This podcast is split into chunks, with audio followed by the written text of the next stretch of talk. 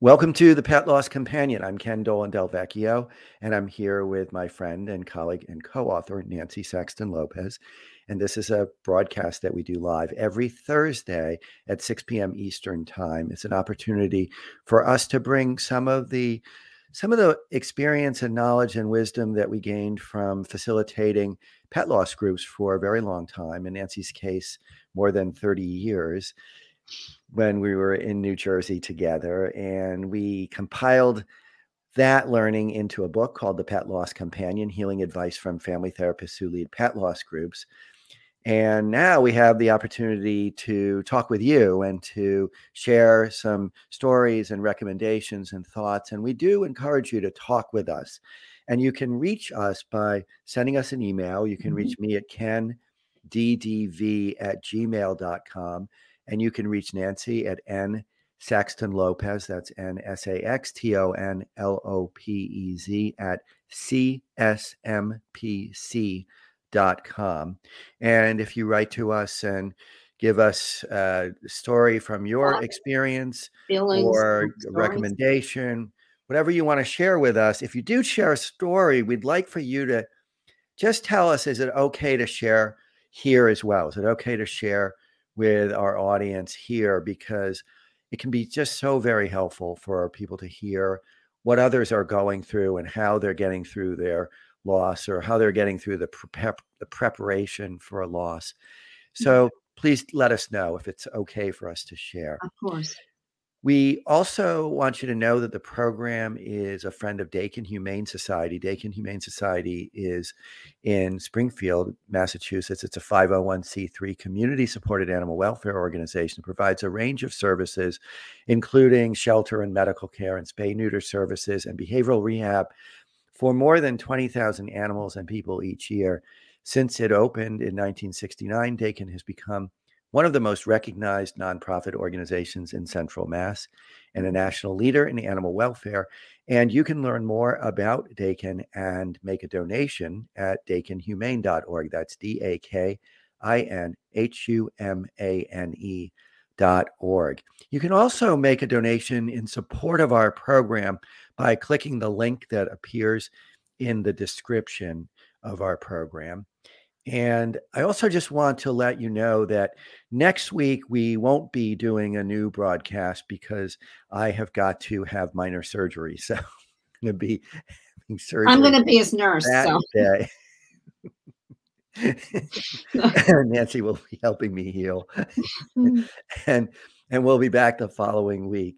So I think that's it, Nancy. Do you want to yeah take us away from there you know we we've had mm. um some folks who over the last few weeks have written to us but there's been a lot so we really haven't gotten to all of the stories that uh, we'd like to share with you so we're going to do some of them tonight mm-hmm. um and i really i really um have found that julie's story um really hit home in a lot of different ways but it had a, a very interesting positive. It was almost like Melissa with um, the rabbits, right? Mm-hmm. So there was a kind of a positive spin at the end of that.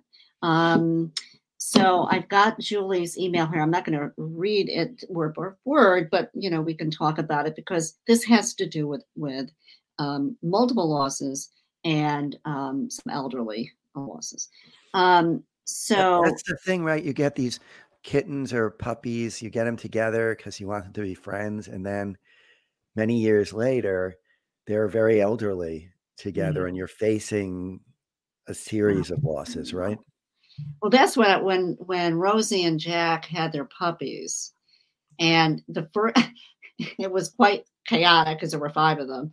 But I'm like, what's going to happen? And 15 and 14, 15, 16 years because they're all about the same age. Yep. So yep. the five puppies and Rosie and Jack are all about the same age. And of course, um, I had said yeah, last week that Gracie had died. So and and the only one left now is Rocky and and our Jackie, who mm-hmm. is going to be um, 16 in April. Mm-hmm. Um, so we're hoping for the best that he will make it um, further.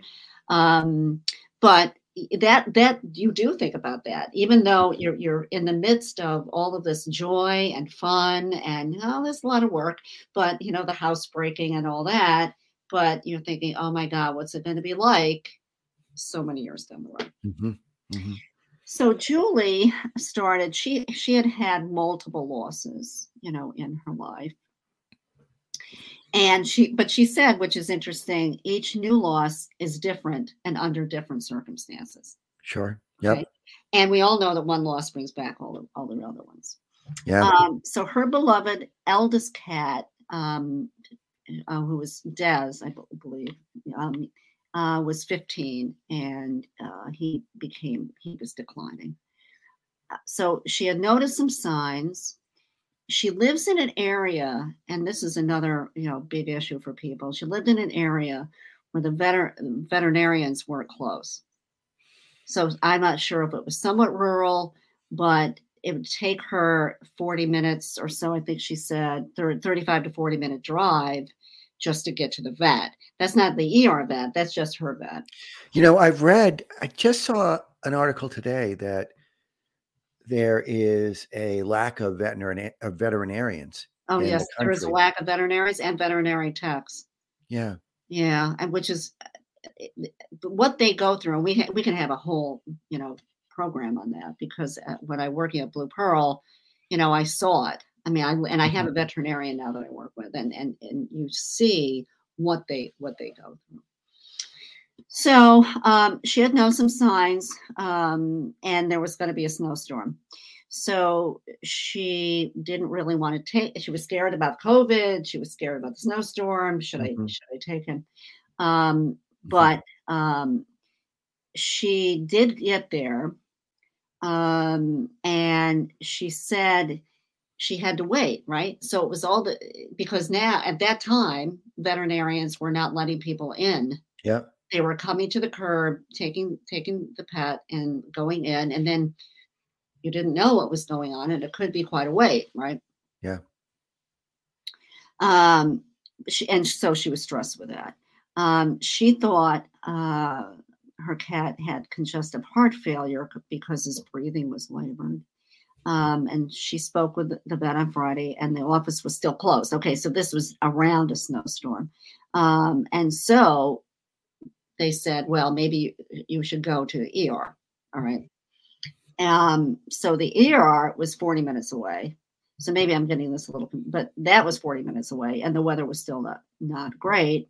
So she waited a few days and and then went to her. I'm sorry, she went to her normal uh, office, and that was only five minutes away. Um, but he- the cat, he he wasn't he wasn't able to eat, sleep or eat well. Mhm. Um, he was eating very little. He had an okay morning on that Saturday. Um, and she had this feeling that he was taking one last look as he came out of the into the living room. For some reason, that was her feeling.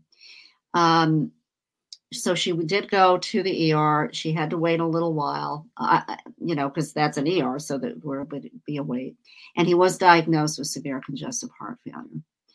Um, so, no, she went to a vet, her vets. Then she went and sh- he was at that point diagnosed with severe congestive heart failure. And then the option was to take him to an ER for treatment in an oxygen tent over the Yeah. weekend or to euthanize. Yeah.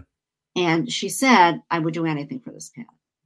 He was a cat that I got with my husband who passed away in 2013.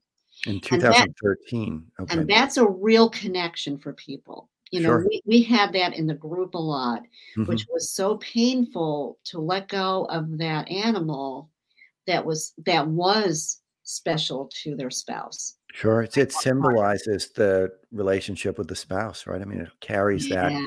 carries that memory in a ritual sort of way and and the cat and you knew that time together that time when her husband was part of the family it's a very powerful thing Um, and it- it's also brings back, of course, with the loss, loss, it yeah. brings back that loss pretty Yep. significantly, right? Yep. Um, uh, but she didn't want Des to suffer or stress further. Um, and she had she looked back at her decisions she had to make with her husband right? So now she's having to make decisions with her cat. Um, and so she decided she decided to, to euthanize him. Um, and she had two other cats that had died but this was the first time she was she had to euthanize. Uh, yeah um, so it, and this was interesting this is what I, I talked about with you beforehand. Um, I had told when Molly died last May, um, we told Jack, because he was the last pug, he said, You can't die this year, right? I mean, yeah. Yeah, just and like that, I told Abigail, we you need to right. you need to agree that you're going to live two more years at least. um, but what she said, it was nearly as difficult as losing my husband.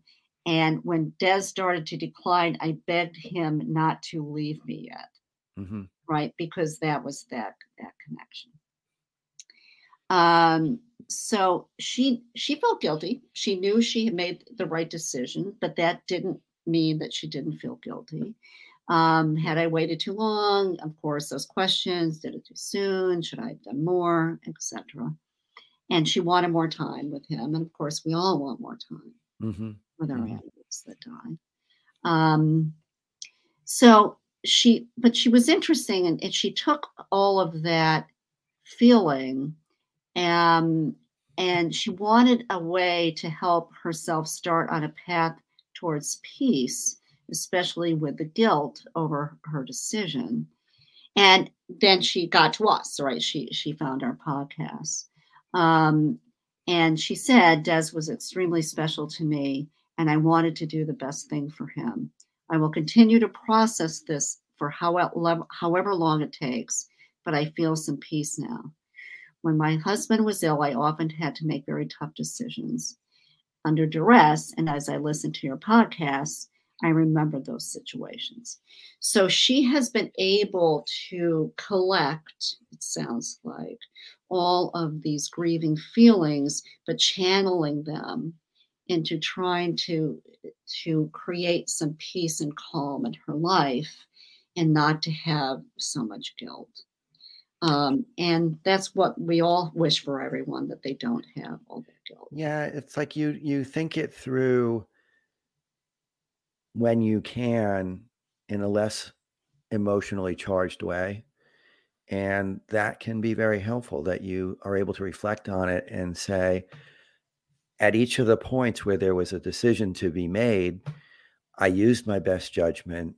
I made the decision that I thought was right for, in this case, her cat. Previously, I'm sure she had all kinds of treatment decisions. It sounds like mm-hmm. she was the she was the point person for her husband's treatment. I, I would assume mm-hmm. after he was no longer able to make those decisions for himself. And there comes a at first there's all kinds of emotional distress about that. Certainly when it's happening you're not 100% sure you're doing the right, right. thing. Of course you're very anxious and nervous about making those decisions. But in hindsight if you're able to give a little bit of emo- get a little bit of emotional distance from it you can look at it with some perspective and realize that you you did all the things that were the most reasonable given the circumstance. And it sounds like she's in that kind of a place where she can do now that comes and goes, right? I mean, that, yes, that kind of clarity of vision comes mm-hmm. and goes as we move through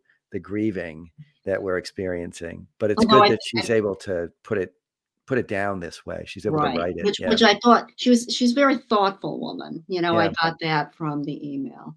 Um, and so and she lost three cats now and her husband. And yeah. so it appears that she's alone. And so she took she's taking this time to kind of reflect. Um, and yes, I mean, I'm sure that she still has those difficult those difficult moments. Um, because this came in, I don't remember when it came in, but it came in a few weeks ago, I believe, mm-hmm. mm-hmm. maybe a month yeah. ago. So, um, but we want to thank Julie for, for yes, for, yeah, yeah. insight into her grieving for not just Des, but for her other cats and her husband. Yeah, we, all, you know, not in a not close together, but you know, kind of in a in a row. You know. We we heard from a, a listener who said that she and her family make a habit of adopting elderly pets, Mm-hmm. elderly pets from who are in shelter. And we may hear from her actually. She may come and talk with us on the on this program. But I find that very, very interesting. And and I often wonder when I see that an elderly pet is is is needing to be adopted.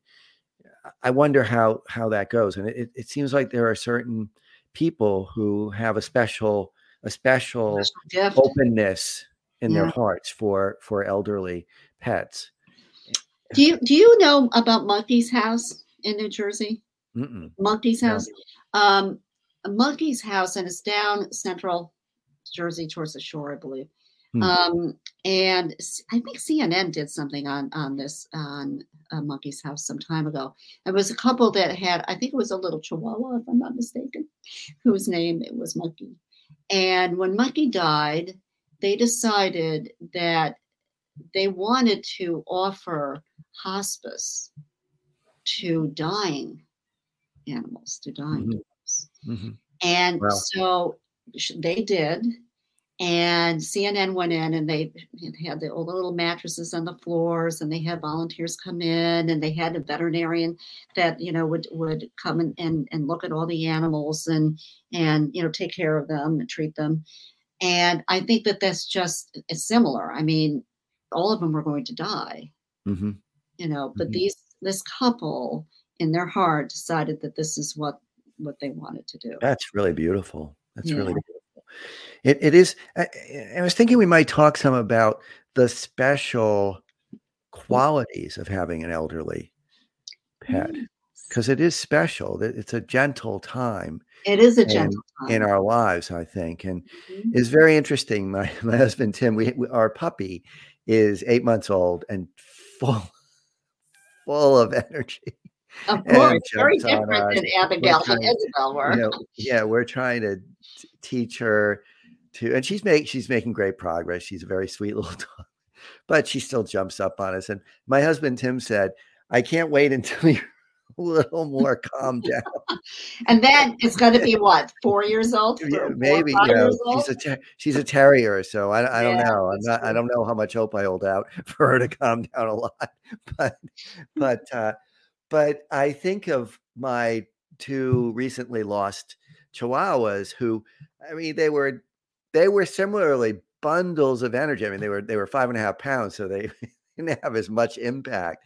But for most of their lives, they were incredibly active and bouncing all around and you know just wonderful spirited little animals. But in their final years, they were much more quiet, right? And and you have a different relationship with a your elderly pet. You have a much more just kind of thoughtful, quiet. You you are you are in a place of of calm giving. I think yes, with your, with your elderly pet, and because having you know i've got jack who's almost 16 and ellie who's 10 or 11 um, and boogie who's three. Now now now and mookie who is my grand dog is only one. So it's so different Mhm, having a three-year-old with a, a, a 10 and a almost 16 year old mhm, and you know so and it's, it's you're right it's softer with the old yeah. Well, you were mentioning, you were just mentioning a few minutes ago Yeah. that you pick up Jack and he's frail He's and he's frail. He's he, just a you little put him bug. down and you have to put him down really carefully because Yeah. he's not always ready to support himself. upright. He could fall. Yeah. He's he's got one whole eye that's a cataract, you know. And Mhm. I love him, and we and he's so he, he's so easy in some ways. I mhm, mean, puppies are are hard, mm, mm, I yes, they are. but although although the elderly can be hard in their in their illness if they have an yeah. illness and the vet and the treatments and all that but they're sweet and they just want to be with you and they sleep a lot and they just cuddle you Mhm. know it's it's a whole different thing Uh, with boogie i've got to spend at least half an hour morning and night playing with him right Right. Right. he's got tons of energy Uh, um, in fact, I took him on a, a six six thousand step walk the other day. Came in and he did zoomies around the house. So it's a whole different thing. But you're So, right. it, but it, it is it's it's a time the way I look at it there's a there's a richness to it that even though there may be a lot of work in caring for them because the- you know as we've heard and we've experienced sometimes they become incontinent sometimes they Mhm. need all kinds of medications that are given in a variety of ways sometimes they're given orally sometimes they're given by injection sometimes they're given by suppository i mean there's all kinds of ways that you need to often care for them but in all that there's also when you're caring for them there's a kind of closeness Mm. now, I remember. Isabel, you know, I had to give Isabel five different medications morning and evening. And two of them were given by syringe into her mouth so that she would make we'd make sure she swallowed them. And then and then others were given kind of crushed into her food. And but I remember it was always an opportunity to pick her up and talk to her and give her a Yeah, her. snuggle and you know, kiss her and let her know that I loved her, that I love her. And you know, that's that's there's something very beautiful about Yeah. that kind of intimacy too. That's right. That that so every life stage has its has its beautiful Mhm. elements Yeah, and gifts. it's it's it's just something you know that and and it, and I always think too and, and this person who we heard from said that she has she has young children I believe person who said that they adopt older pets and it, it's very interesting to me to have it's it's something to have an older pet with children because it teaches them in a very direct way about where what happens in our life cycles Right. And also they have to they have to react to that elderly yeah pet differently than a puppy or or a younger dog, yeah right? Because they have to be very careful and careful and gentle gentle and right, right.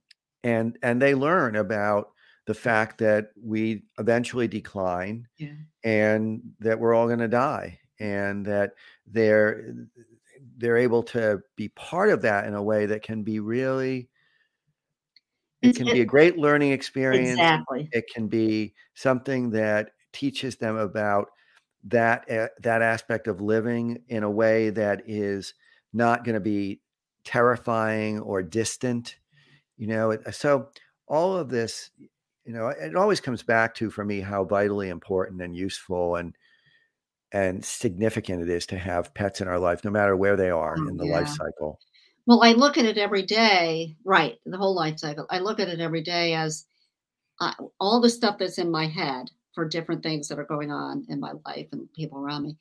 Um, and then Jack's just laying there on on on the couch, and he's just happy, and he's gonna go take a nap, right? uh, So I mean, it's, he's he's they're all in the moment. Yep That's what they all in the moment. yeah And I'm like, comfortable not worried about right. anything mhm. And I'm You're like, taking it as it comes. you know, I'm thinking we're thinking about the war now and and Yeah. the invasion in, in Ukraine, and and I'm looking at the dogs, and I'm like, hmm. they He's just. thinking about dinner. But that's helpful for us yeah. because then we have to slow up, right? Yeah. We have to just be with them, Yeah. Right? And and when you do give them so so Hildy, my puppy has has a, has an ear that has yeast and bacteria in it. And so the other ear is fairly clean, but we're treating that one too. And it, you know, she I have to hold her and stick my finger here with a Kleenex and dig this skunk out. And it's really poignant how trusting she is about that. That's right. Just so trusting. us She's like she's like just being pretty quiet about it and you know, and then I have to put this squirt this thing in her ear, mash her ear around. And it's very moving that there's so much trust there. And it's Yeah. just it's a it's such Well, a it's it's it's simple almost kind of love, you know? it's simple, but it's also for us scary in some ways. We are responsible hmm You know, Mhm. they we can pick them up. We carry them around. I mean, Mhm. mostly sometimes you can't pick them up, but they're big. But you know, they depend on us to feed them. They depend on us to get their exercise. They depend, and it's it's almost like you could start to think, wow, you know, this these lives are in my hand. And they 100% are. Yeah. 100%. And and such a gift that is. And and so here you have when we're talking about Julie's situation here, she you know, she's dealing with everything as it comes up and it Yeah. was complicated and it was further complicated by COVID, by the the Where she minimal lived, maybe. availability, yeah, how Yeah. how there wasn't a lot of accessibility for her vet and then you she has to deal with the with uh the getting to the emergency vet and you know i was in that situation as well where it's like do you want to go to the emergency vet and do the the oxygen tent? And we're not sure if that's going to really keep them going for any length of time and they're going to be all alone in an oxygen tent because covid is happening. You can't even go you know see them and it's, it's so complicated and and and she made the decision that she knew was and, and boy it sounds like it was the right decision. I mean it sounds like it was very very complicated and you're right it's all about this this level of responsibility Mm. we take And and that's when the, the the guilt comes in, right? Because we're always wondering if we did the right thing. yeah Even Yeah. if we know we did the right thing, you we, We- still yeah. think about maybe it wasn't the right thing. right right and did you know for for for for her she went to the to the vet the vet said go to the emergency vet and she went to the emergency vet. For us most recently with our abigail we went to our vet. They said maybe go to the emergency vet but first let's talk let me talk to them and ask do they have a tent? Do they have an oxygen tent available? Yes they do but they want us to pump her full of Lasix, and then they they gave her the Lasix, and then as we're walking out the door she's dying.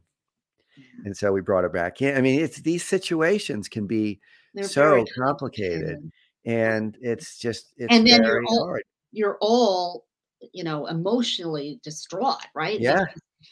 At Yeah. that time, you were so not yourself in it in a way that is clear or you know or strategic. You're just you're you you're trying to make a, a- decision and you and you're not sure you're you're making the right decision. Yeah, and Although- and you although- never you're never a hundred percent. No, no. I mean, that's one of the things about this. That's you know because we we just want things to be different, right? We want things We to be want them to be health, healthy and come home. Yeah. Yeah. It's very nice to see we have a comment from Renee who's saying, Hi, nice to catch you live. I'm on chapter 22 of your podcast. It's helped me so greatly. Nice to have you with us, Renee, as well. Yes, glad you, you're Renee. you're here with us. And it's so no, nice to know that this is helpful for people. And we we are very appreciative to of your comments because it's uh Well, this it's is hard our, it's hard stuff our- that we're talking about. And we know that it's hard for you as well.